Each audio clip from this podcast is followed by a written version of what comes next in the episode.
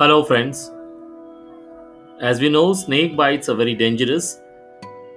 So whenever we are bitten by a snake, we should stay calm. We should take off anything that constricts the area, such as a ring or a watch, and we should position the affected area at or above heart level.